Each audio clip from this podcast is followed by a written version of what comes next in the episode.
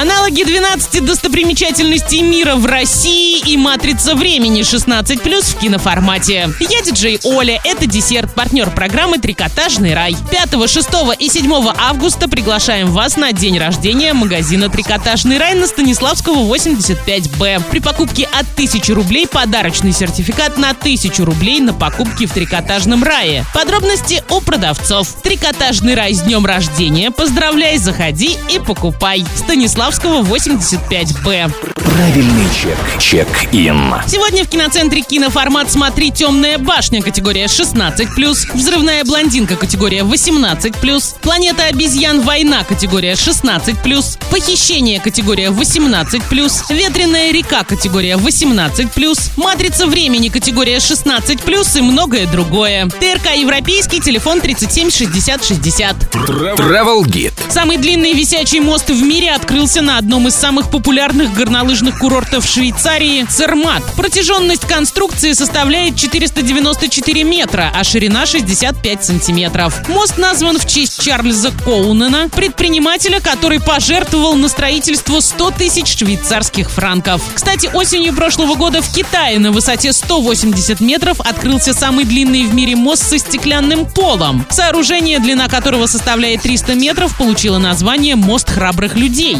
Однако его создатели уверяют, что конструкция настолько крепкая, что даже если стекло будет разбито, то туристы не провалятся. Лайк.